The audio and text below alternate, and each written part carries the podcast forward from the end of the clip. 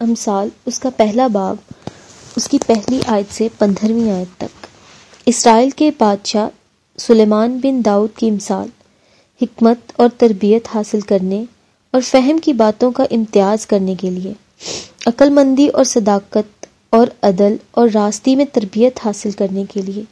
सादा दिलों को होशियारी, जवान को इल्म और तमीज़ बख्शने के लिए, ताकि दना आदमी सुनकर इलम में तरक्की करे।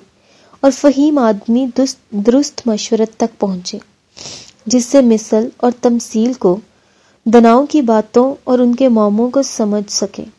खुदावन का खौफ इलम का शुरू है, लेकिन अहमक, हिकमत और तरबियत की हकारत कर, आए मेरे बेटे, अपने बाप की तरबियत पर कान लगा और अपनी माँ की तालीम को तरक ना कर, क्योंकि वो तेरे सर के लिए जीनत का सहरा और तेरे गले के लिए तोक होंगी।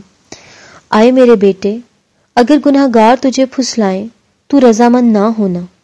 अगर वो कहें, हमारे साथ चल, हम खून करने के लिए ताक में बैठे और छुप कर बेगुनाह के लिए नाहक घात लगाएँ। हम उनको इस तरह जीता और समूचा निगल जाएँ, जिस तरह पाताल मुर्दों को निगल जाता है। हमको हर किस्म का नफीस माल मिलेगा, हम अपने घरों को लूट से भर लेंगे। तू हमारे साथ मिल जा, हम सबकी एक ही थैली होगी। तो आए मेरे बेटे, तू उनके हमरा ना जाना, उनकी राह से अपना पाँव रोकना, पाकलाम के पढ़े और सुने जाने पर खुदा उनकी बरकत हो। आमीन।